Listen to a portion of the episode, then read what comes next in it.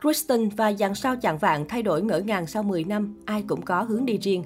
Từ chàng macaron Edward, người sói Jacob đến nàng Bella đều đã trưởng thành và có cho mình lối đi riêng.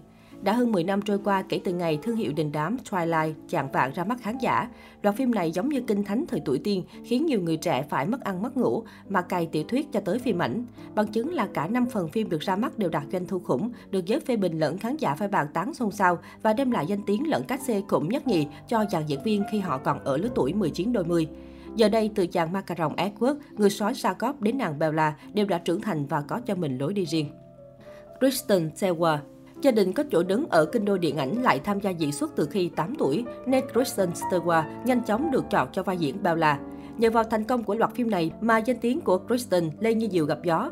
Thời gian đóng Twilight, Kristen vẫn tham gia thêm một số bộ phim khác để mở rộng sức ảnh hưởng của mình. Tính ra mỗi năm nàng Bella cũng phải đóng đến 3-4 bộ phim lớn nhỏ, phải công nhận sức diễn của chị quá khủng. Đền đáp cho sự chăm chỉ ấy, Kristen trở thành nữ diễn viên có thù lao cao nhất Hollywood trong nhiều năm, nhưng mà phong độ diễn xuất của Kristen thì lúc lên lúc xuống như điện tâm đồ. Có bộ phim cô nhập tâm xuất thần nhưng cũng có những phim dở tệ bị khán giả chê lên chê xuống.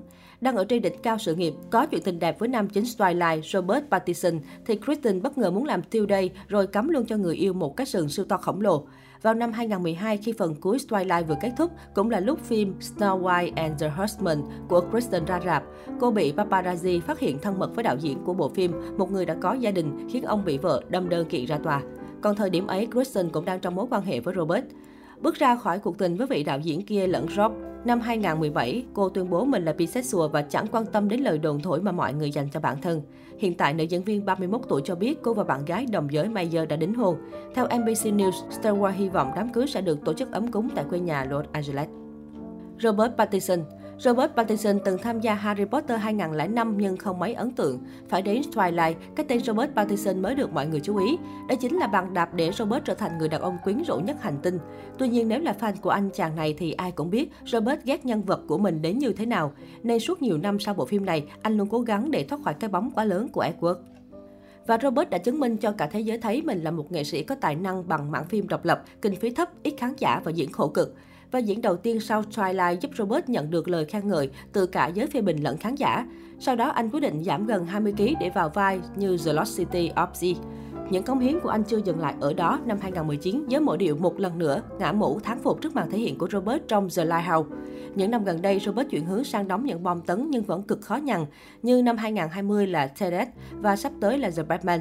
Về đời tư, Robert khá kiến tiếng, anh ngần ngại chia sẻ về chuyện tình cảm của mình sau những tan vỡ không đáng có.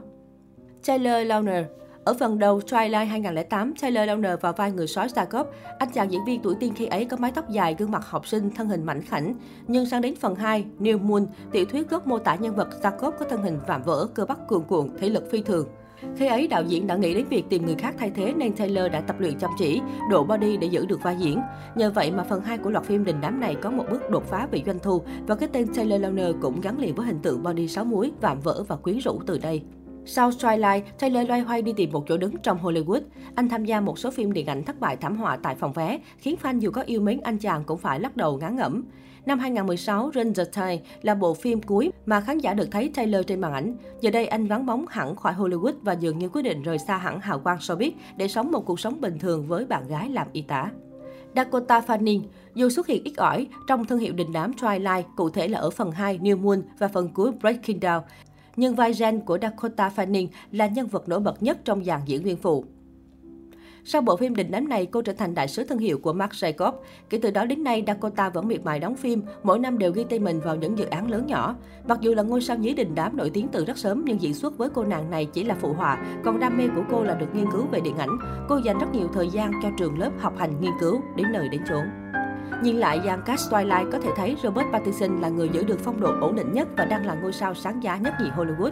Sự nghiệp của anh rộng mở hơn bất cứ diễn viên nào của Twilight, bởi anh không chỉ điển trai mà còn có kinh nghiệm diễn xuất ở đa dạng thể loại.